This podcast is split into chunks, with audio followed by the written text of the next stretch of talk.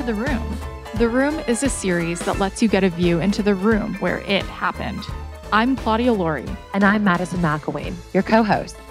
A Texas native and now California transplant who came to Stanford for electrical engineering in 1996, Amy Chang is full of charisma and charmed us with the stories of her journey to founder. Chang started her career in hardware at Intel, AMD, and Motorola before joining McKinsey and eventually eBay, where she led product for paid search and affiliate channels. At Google, she created what became Google Analytics and grew the product to over 86% of the web. Deciding the marginal growth from 86% of analytical domination to 90% wasn't terribly exciting, Chang left Google to build a company. Think, would you accompany me for a walk? A company was a relationship intelligence platform for professionals who served Fortune 500 financial and professional services clients on their people and company data needs. Originally backed by Cowboy Ventures, CRV, and Ignition Partners, Amy raised a total of $40 million in venture funding. In May of 2018, a company was bought by Cisco for $277 million. Not bad.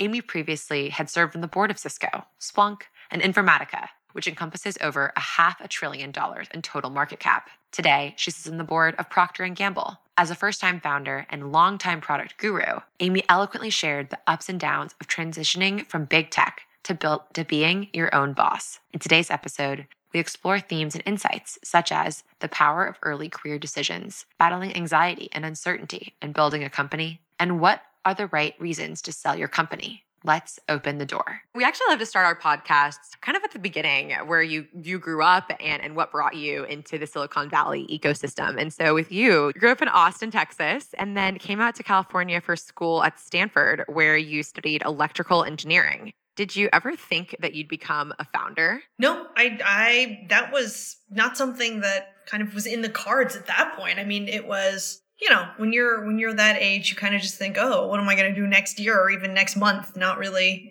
years from then. And I didn't, growing up in Austin, it wasn't like being a founder was this known thing that you did, right? So not at that time. Now it might be. After McKinsey, you went to lead product for paid search and affiliate channels at eBay, and then became global head of product for Google Ads measurement for 7 years, growing Google Analytics to serve over 86% of the entire web, which is crazy. Tell us what it was like being at eBay during this incredibly high growth period, and then switching immediately over to Google during 7 of its heyday years. Well, eBay, it's funny because eBay was so community driven at the time. And that's what was so sexy about it was they were doing such a good job pulling in buyers and sellers and creating that initial kind of community feel. I mean, they were pioneers for that. And it was fabulous. It really was. But the thing I realized, so there was this quarter when eBay hit a point when our German growth kind of slowed. And Germany was always a bellwether for how the US was going to look a quarter to 2 quarters later, right? And I was managing the paid search and affiliates channels. So I'm watching this leveling off and it warranted deeper study, right? I'll put it that way. As I was looking at it, it became very clear that I should be on the supply side of this equation, not the demand side. So paid search, I mean, if you looked at eBay and all e-commerce players' dependence on paid search, right, at that point in time, it was just starting to hit that point when it was going to break wide open. And it was already a very well-known channel, but the dependence that was going to come to be wasn't fully present yet, right? And I just, in studying these patterns, it just became really clear I should go to Google or Yahoo. So I interviewed at both. I got offers at both, and Yahoo was really they knew how to roll out the red carpet. Jeff Weiner was still running Yahoo search then, and he is very persuasive. And it was really hard to decide between Yahoo and Google. I just decided I'm going to go sit on campus for 2 hours on each campus. Nobody can kick you off the outside. They cannot let you in the building, but they can't keep you from going and sitting on the campus. So I went and I sat there and I was kind of watching people's facial expressions because I was just looking to see how it felt to be there, right? And I kind of wanted a gut instinct call on how I thought it would feel, what the energy of the place was like. And people at Google were talking to each other almost as if it was a college campus. Like they were, in heated debate, but laughing, and they were animated. There was an energy to the place. It felt really like a college campus, right? And you could tell ideas were being explored. It was alive. And then I went to the Yahoo campus and I sat outside and it was just a lot more subdued. It felt corporate, right? And I decided, okay, I'm just going to go to Google and roll the dice and we'll see how it goes. And that's how I ended up at Google. You took that leap of faith. And can you tell us what year that was when you picked between Yahoo and Google? That was 2005. Google had gone public by then, but the writing wasn't on the wall that Yahoo wasn't going to make it. It was unclear that Google was going to pull away the way it had, right? Yahoo was #2, Google was #1, but it was a fight still then. It was very much still in contention. How did you view your role then once you did get landed on a team at Google and made that decision? You spent 7 years there, which in Silicon Valley is no small amount of time. What did you get to do? Well, I didn't get landed on a team. I actually, I spent my first few days just trying to get acclimated, right? And then I had a one-on-one with my boss, who was one of the very, very early Googlers who was running product management. And he had this idea that there should be a ratings and review, a kind of extensible system that applied to any reviewable object in the world that should exist at Google and that we should build. Right. And I kind of went, oh, okay, well, what team is working on this that I should work with? And he's like, oh, no, you're the team. You go figure this out. But there's not a team. I mean, I don't know. You can find people who want to work with you on this. Go figure it out. Right. And that was our entire one-on-one. And it was like a 2-minute one-on-one. And he was really busy. Right. So he knew this needed to exist. And he was like, I'll hand it off to this new person and see what she can do with it. Okay, bye. So I call my husband after that one-on-one and I'm like, get ready for me to be fired my second week in the job. And my husband's like, you're not going to be fired. I'm sure it's not that bad. And I'm like, no. It is that bad. I have no freaking clue how to do this, right? I've never done this before. I don't know anybody here. I don't even know where to start. Like, I know like 5 people at this company. How am I supposed to recruit people to work on this with me? How do I even do that? Am I even allowed to do that? Like, who's working on this already? And there were 1,000 questions, right? He basically said, okay, just calm down. Just, maybe start with your team. Go ask people if they know if an effort like this has happened before, and we'll start there. But you're not going to get fired. It's going to be fine. And meanwhile, I'm thinking, okay, well, don't quit your job at McKinsey because one of us needs to be able to pay the rent. So I went and just started hunting down who would know something about this. And I will tell you, there were 4 or 5 teams that had come and gone and died trying to do this because, okay, the long story short is you cannot build a fully extensible ratings review system when you don't know what you're rating because it's a crappy user experience if it's generalized in that way. Okay, so that's the gist of it, but didn't know that a priori. So anyway, started searching for people who would work on this with me. And I think I asked, I don't know, like 20 people. And they were all saying, oh, I'm not touching that with a 10-foot pole. Like, we've seen these dead bodies come and go. Like, I don't want any part of that. So now I'm thinking, great, I've been left with this dead body project that nobody wants to work on and is basically radioactive. And then finally, I came upon a resource at Google that was a very kind of sexy resource, but hard to get. And it was the staff engineers. They're self-allocating. So they are some of the most expert talent in the world at whatever their field of study is, okay? And Google basically pulls these PhDs in because they're the best in their field and we want their brains there. But they're self-allocating. So they get to decide whatever the hell they want to work on, that's what they work on. And that's a beautiful thing. So I found this one guy, and later he would become my CTO and co-founder for our startup. But I found this one guy who had launched ratings and reviews on movies and movie showtimes and stuff by himself as a one-man band onto Google search. And it was a really great product and already really widely used. And he just did this in his spare time as kind of a pet project, right? And I'm thinking, that's the guy. So I write him this long, like angstily crafted email where, every single word I've thought about, and it took me hours to write this email. And it's paragraphs long. And I send it to him. And he writes back, sure, we can meet. And that's it. That's the entirety of his response. And we would later become best friends. Like he is one of my dearest, dearest friends in the world. Got along. And within a year, we launched ratings and reviews for our products-based search and purchasing, right? Google Checkout was what we launched it for. And those are the patents that we still hold together today. Then the same boss I had came and said, okay, great. Now that that's launched, there's something else that we would love for you to do. We've bought this little company called Urchin, and we need to integrate it into Google infrastructure. Like it just needs to be part of the whole Google ecosystem. So I was like, oh, okay, what is it? And he said, oh, it's analytics on websites. And I was like, oh, that sounds kind of dry. Because you have to imagine, I mean, we do product search, we do YouTube, we do maps, like we do super sexy stuff at Google, right? And I'm like, analytics, like measurement, that does not sound that sexy.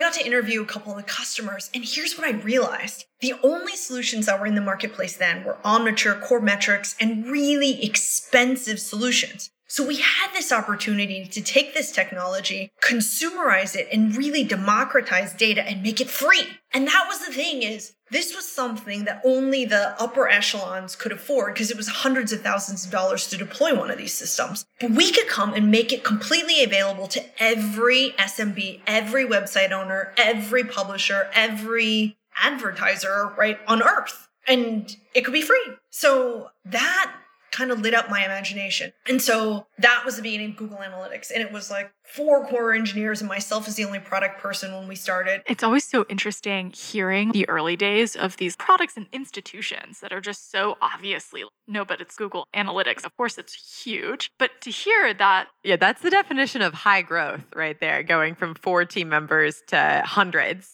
in a matter of years internally inside an already public company. We had our own everything. We had our own designers, we had our own copywriters, we had our own translators, we had our own set of everything. And it was like being a very well-funded startup with phenomenal distribution inside of a large company with margins where you basically printed money in the back. It was beautiful. But at some point you start to wonder to yourself, could I do this outside of Google? Could I do this without the mothership backing me up? That's what drove you to start, eventually, a company. And we've actually had this theme that we've talked a little bit about. You mentioned quit while you're at the top, right? You're at the top of Google, at the high of your career. Why would anyone leave? You did. And it's kind of that itch you just described that you're trying to scratch. Dive in a little bit more into that thought process of going to your husband and saying, hey, I know Google is doing incredible, but I think I'm going to quit and start something else. That was the hardest decision I ever made because I have these wonderful parents who are immigrants, right, from Taiwan. And the thing when you come in completely new to the country, when you don't have any backup, is you're looking for financial security for your family and for yourself. And when you find that security, it's very, very hard to give up, to go take a complete risk where something is unknown and not alive, not an entity yet. So my poor mother, I almost gave her a heart attack when I told her, Ma, I'm going to leave Google and I'm going to start my own company. And she was like, what? So my poor Chinese mom completely just flipped out. And she was like, oh, that's no. That's so risky. It's terrible risk. I don't think you should do that. You know, people would give their right arm for the position that you have at Google. And I see you two nodding here, right? Yeah. My poor mom is like, who's going to fund you? Who's going to follow you? What are you even going to do? Do you even know if it's going to make money? Like, how could you give up all this money on the table? What are you thinking? I wrestled with it because she was right. I mean, it was a great position. I loved the team. I'd put together most of the team and had deep affection for this team. But at the end of the day, I'm thinking, well, what's the difference between 86 and 92% market share? I mean, really, what's the difference? Is this it? Am I going to be here for 10, 20, 30 years? Am I a lifer here? And it just didn't sit well with me. But I think, to your point, Madison, the 20th time I woke my poor husband up at night at like 3 a.m., you know, thinking, honey, should I quit? Do you think it's okay if I quit? I don't know. And I'm struggling with it. And he's like, oh my gosh. Okay. I love you. We're never going to go hungry. You've already decided. Let's not wake up at 3 a.m. anymore. You should go in tomorrow and you should resign and it'll be okay. Right? And I'm like, no. They may never forgive me for this. Like the team depends on me. He's like, it'll be okay. You just go in tomorrow. You have this letter written. You've had it for like 2 months, right? Just go in with it. It'll be okay. It didn't go exactly the way I'd planned, but I did end up starting the company a few months later when Matthias, my co-founder, was ready to leave too, because he actually got his green card and, you know, citizenship while he was at Google. He was very lucky to do that. And then we were ready to start, but it was fantastic. Tell us a little bit more about sort of the early process of you and Matthias sort of discussing a company and building that relationship with your co-founder to go out and build what became... At that point, we were already best friends. So we were very lucky because ratings and reviews had been us together 12 to 15 hours a day for a year and a half. So we knew each other in the foxhole, like under duress. And he was very good friends with my husband too, because the three of us were co-founders together. And it was because, you know, for me, I was product, sales, go-to-market, all of that. Matthias was CTO and Ryan was CFO. You know, I get a lot of questions from founders around, okay, well, how do I find a co-founder? And I will tell you, I don't know how you find someone you trust to that degree if you haven't seen them under duress and you haven't worked with them closely. I don't even know how to go about doing that. It's a theme we're trying to tease out on the podcast because most of our guests have been co-founders and they have built their businesses with people they have trust alongside them. And it seems to be an integral part of the experience to have a team around you. And I think today there is this whole culture of co-founder dating and going and trying to find someone and these meetups and non-COVID times. And yeah, I think the most genuine stories have been like yours, where you've worked alongside in the foxhole with these individuals and know they're going to be able to work through it with you. You just need to know what they look like when the stuff hits the fan, right? Because then you really know somebody. What they look like under duress is them unvarnished. You've taken this leap of faith, it sounds like, with Matthias and with your husband as well, which I don't think I knew that part of the story. And you said, all right, we're going to get some venture backing for this. And spoiler for our listeners, you know, you eventually did go on to raise $40 million from incredible venture capitalists such as Cowboy Ventures and CRV. There's usually more to that pitch book story. So talk to us about the first check you got. Well, the first check we got was a seed round for $5.6 million. Sorry, $5.6 million for your seed round? For our seed, and we got really lucky. You know, the thing while I was on sabbatical that I figured out was I wanted to understand what was happening outside of Google much more deeply because you were in a bubble. So I started meeting so many people, which led to more introductions, and I met a couple VCs probably at almost every major firm. And the one or two that I gravitated to, I cultivated those relationships because they were interesting people I enjoyed being with. And so by the time it was time to fundraise, we already knew exactly which 4 or 5 people we wanted to enter that race. And we knew each other well. Like I had done the homework on them to know that they were decent humans under duress. And when companies failed, they didn't completely disappear and abandon the founders, which happens. One of them in particular, DevDot, was very definitive with the term sheet. And he basically went, bam, like, here it is. Here's, $5.6 million at a really generous valuation and, no weird preferences, no weird anything on the term sheet. Clean as a whistle. Here it is. Right. And we took it and we ran with it. When it came to building the company product, after you had raised the funding, you were at it for a couple of years. What were some unexpected moments during the early product cycle? Every week was an unexpected moment. The earliest instantiation of the product, what we wanted to do, because we had felt this pain so acutely when we were trying to sell the enterprise version of Google Analytics, where we went into some meetings with customers. We weren't prepared. Like we didn't know the people and their context well enough. We didn't know the company's context well enough. And we screwed things up pretty badly. I mean, I don't know if you've ever felt the blood rush from your neck up to your scalp in embarrassment. You're just like, dear Lord, please let the ground open up and swallow me up.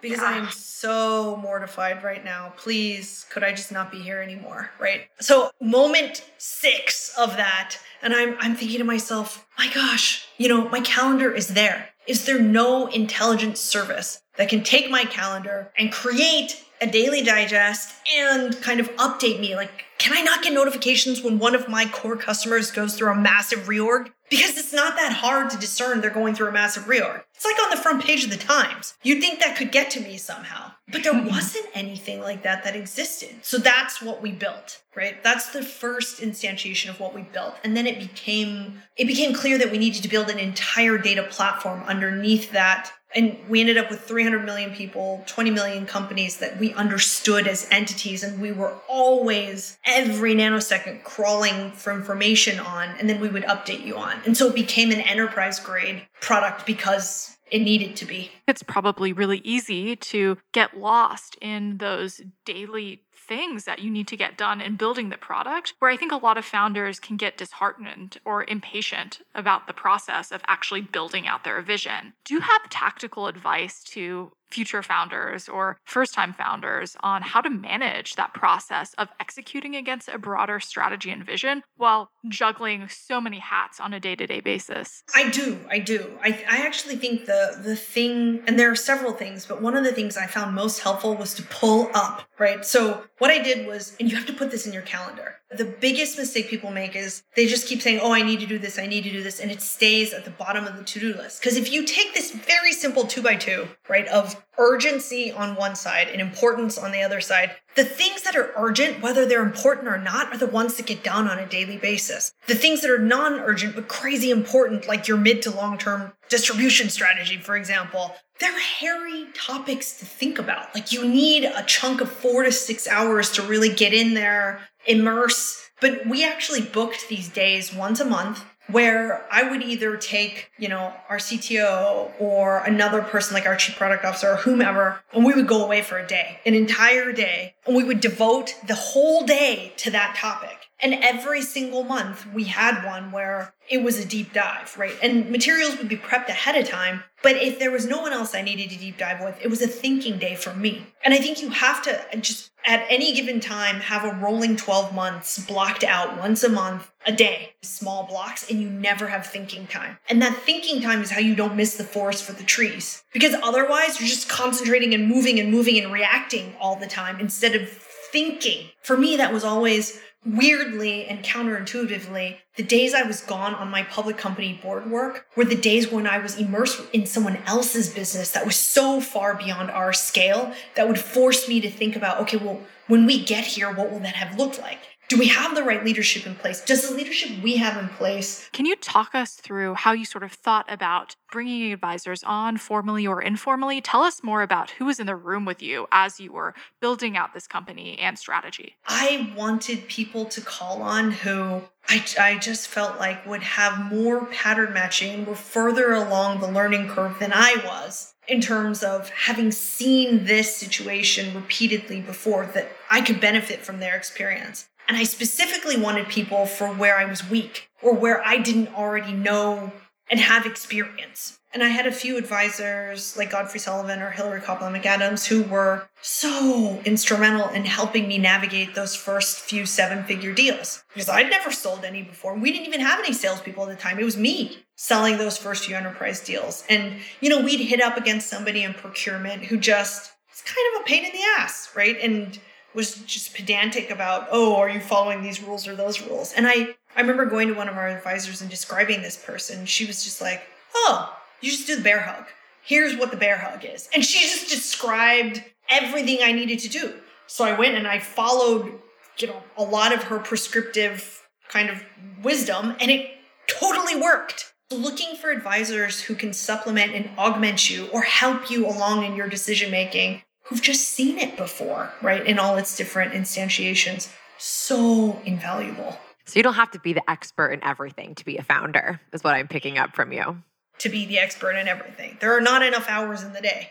And even when you are most efficiently scaling and you have these advisors and a team who has your back, sometimes you just wake up at 3 a.m. in a panicked cold sweat, which is exactly a quote you gave in TechCrunch a couple of years ago and something you just alluded to a little bit earlier in our conversation. And honestly, when Claudia and I were doing our research and we read that, we really related. It made me feel a lot better that I was not the only crazy one with similar habits. Yeah. We love to touch on the behind the scenes moments in our podcast about how you managed anxiety and nerves while building a company and having both financial investors and teammates and team members who you were supporting through this journey. You've just hit on what I think is sometimes the single hardest part, is managing your own psychology. When I finally learned to lean into the fear and stop letting it kind of clench me up and paralyze me, that was a turning point for me. Because when I started to figure out I could use the fear to my advantage instead of having it be something that just drained energy away from me, that was the point. That was the turning point. And I think one of the things that is such a miss, right, for founders is we don't share. When you're going through the whole thing, you can't really share because everybody's watching your facial expression when you walk into the office, right, to gauge, is this going well? Is it not going well? Because the team subconsciously or consciously is looking to you to see how things are progressing and whether everything's going okay and whether they should be fearful, right? So it is a burden on you to keep your emotions in check and to keep them contained. But the thing that I think most founders don't realize is how common it is to have that anxiety late at night when you're by yourself. And then what do you do with it? So for me, I let it basically in those days when I'm on my own, right? That one day a month, I write down every single fear I have for the company and for the team and all the things that are making me anxious. And I get them all out and I sort through them. And sometimes I'll do it with a CEO coach because I think it's really, really helpful at some points in the company's development, in your own development, to have a CEO coach. It's basically like therapy for work, right? It's all work-related therapy, but it's really healthy to get it all out there because then that coach, if they've worked with a lot of CEOs and founders before, can tell you that's typical. Okay, that's new. That's specific to you, right? And you should deal with that. Or things that are, okay, that's 80% of founders go through this. Like I see this over and over again. Here's what I would suggest. Normalizing fear and using that as a growth lever is a really interesting idea and one that I'm going to take to heart and try to switch my mentality on these 3 a.m. panic moments. Likewise. Keep a notebook by your bed. Get up, write it down. You're scared of this. Okay, that's okay. Now you've written it down. Now you can keep it for the next time you have your day of thinking and decide what you want to do with it. This is very tactical, practical, real-time advice, Amy. So thank you. And it's exciting because we actually know the end story to this, right? Where you work through these moments and eventually got to what is most founders' dreams, which is a successful exit by anyone's standards, selling to Cisco for $277 million back in 2018. So congratulations. That's incredible.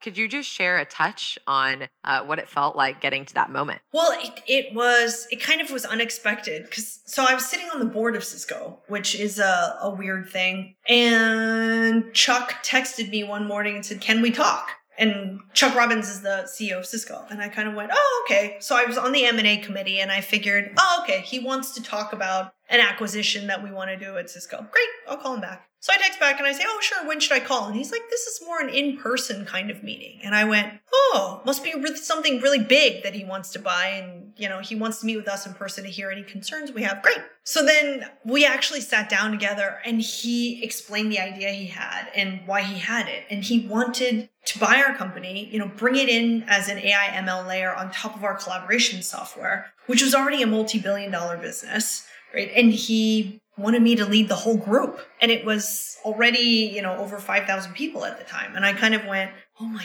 God, right? Can I even do that? Am I qualified to do that? I don't know. Like this is, and it's an enterprise software. Like, can I? So all these questions, right? So I said, okay, well, let me talk it over with Ryan and Matthias and I will get back to you quickly, right? So we went and we sat together for, I think, 7 hours that night. Because, you know, after these drinks, we went and we stayed up till, I don't even know, the wee hours in the morning debating whether or not we wanted to sell. And it wasn't an easy or clear-cut answer because we were getting these seven-figure contracts. We were really starting to get very good traction in, you know, 4 or 5 different verticals. And there was a part of us that wanted to see how far we could take this thing. And we debated it. And finally, it came down to, you know, what does every good engineer and product person really want in their heart of hearts?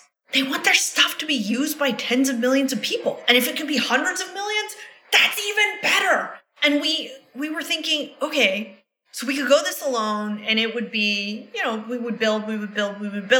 If we sold to Cisco, our stuff could be seen by 200 million people within a year. And it could actually be useful to them and it could actually help them on a daily basis. And that part was really, really seductive and hard to get away from. We know what to expect from this team. We know what the culture of Cisco is like. This is going to be a good fit with our culture because our number one tenet is no assholes, right? But that doesn't fit everywhere. And so it made a lot of sense. And we ended up, after a lot of deliberation, saying yes. You mentioned having been on the board of Cisco, which is a really interesting M&A strategy for you, Amy. And it's interesting to look at your career on boards because it's not just Cisco. It's also been Splunk and Informatica and, of course, your own company, Accompany. And we're exploring this theme of what it means to be on a board and what does it mean to be a good board member. At the end of the day, it depends whether it's private or public boards, right, that you're talking about. And it depends whether it's nonprofit boards or, corporate boards. So those are all different balls of wax. On the public company corporate side, right, I will say you really are there to represent the stakeholders. And the number one job of the board is to pick the right CEO, right, and then to support that CEO by asking questions and by making certain that you're helping the CEO as much as you can see around corners and govern the company very cleanly. And you have a fiduciary responsibility as part of that board to really make certain that from a stakeholder perspective, things stay cleanly governed, right? And the company's in compliance with SEC rules. One question for you that I have on private boards, actually, is for first-time founders, what does that process look like of standing up a board? How do you think about selecting the right people to be on that board? When is it really appropriate in a startup's life cycle for that to happen? Most of your board is comprised of investors, right, as a startup board, because every time you take a round of funding, either you're taking on a new board member or you're taking on most likely, a board observer and maybe a board member. Like that's depending on how large a round of funding it is. So while you're picking your investors, you're also picking your board members. This is a core part of our ethos with The Room. And you're kind of alluding to the idea that the people that are in the room with you when everything is happening are some of the most important people. And the board is typically a group of individuals who is legally obligated to be in the room with you. But hopefully it's also friends and advisors. It has been a really unusual year and has allowed space for a lot of individuals to reevaluate their priorities. We'd love to know what's next for you, Amy, and would you ever consider founding another company? I would, but I've made a conscious choice. Okay, so this is one of those things where every person has to figure this out for themselves. So I have a son, and he is 13. He's this amazing being who I want to spend time with, and I've spent 20 years of my career working 14-hour days. This poor kid who, he has been so patient with me, right? And he's phenomenal. And he has his own life now. And so it's now or never. Like either I make time for whenever he has time or, when do I get to see him? And so I'll still be in my 40s when he decides to go off to college. So I got plenty of time and I got plenty of juice, but I'm going to spend the next 5 years really helping other founders and CEOs as much as I can. As early in our careers as us, it's easy to forget how long careers actually are and how many twists and turns there are. So I wanted to ask the last question of this podcast, which is our hero question that we ask all of our guests, which is in the perspective of the career context, who has been an influential woman that you really looked up to and has really helped you along the way? I can tell you that without any hesitation. My very, very dearest friend in the entire world is named Lori Norrington, and she is a powerhouse. So this woman is on the boards of Colgate and Autodesk and HubSpot and Eventbrite and Asana and all these others. But more than that, she is one of the best human beings I have ever met. And she has, I never expected to form such a close friendship in adulthood. I mean, usually that happens in college, right? Or before college. And those are the people who really know you growing up and you've such shared and common history and trust there. But I remember we were at this directors conference together. Stanford Law School puts it on every year. And I was sitting next to her and she asked a phenomenal question. And it was a very kind of brave question to ask in a really large auditorium. And I was just so curious about this woman. And then we ended up washing our hands next to each other in the ladies' room. And I turned to her and I said, I so enjoyed your question. We started a whole conversation and it was lunchtime. So we ended up sitting next to each other at lunch. It was like coming home to an old friend. Do you know what that feels like when you meet somebody, but it's like you've known each other forever. You two have that. Yeah. And we just hit it off. And from there on, we will fly around the world to get to see each other. We will, make time for each other. We will have slumber parties together when we can. Like when she has board meetings for Colgate in New York, I'll try to line up my visits to New York because I have customer visits. But if I can make it a week later or a week earlier, I'll line it up so that we can, get to spend time together. And we may end our meetings at 9 p.m. because we have various dinners. But then, we have 9 to midnight together. And it's one of those where I would do anything for her and it's mutual. Thank you so much for sharing that story. And it's just always so wonderful to hear how strong female relationships can be in the career setting in adulthood. So, Amy, thank you so much for being here with us. It's been wonderful. Thank you for listening to this episode of The Room. If you enjoyed our conversation, please like, follow, subscribe, talk to us in Clubhouse, or share with your friends. Get excited for next week's episode, just in time for Valentine's Day, with founder of Urban Stems, Ajay Corey, airing Tuesday at 10 a.m. Eastern, 7 a.m. Pacific. See you in the room. All opinions expressed by Claudia and Madison and podcast guests are solely their own opinions and do not reflect the opinion of the 5EC. This podcast is for informational purposes only and should not be relied upon as a basis for investment decisions.